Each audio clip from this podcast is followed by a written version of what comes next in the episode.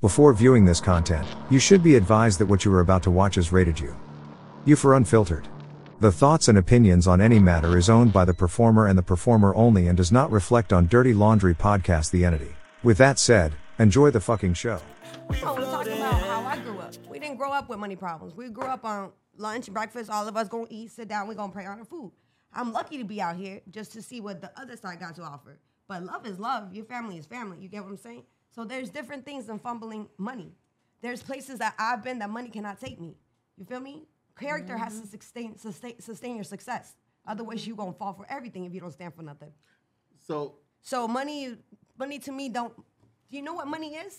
so how you answer that Like, question then? Hold on. money hold is on. a tool. You So lucky how do you if you answer have that it, cool. question, though? But Would you there's plenty say- of doors that I walked into that you had to pay for. I didn't just because my character is who I am. That didn't mean I had to fuck that nigga to get in the building.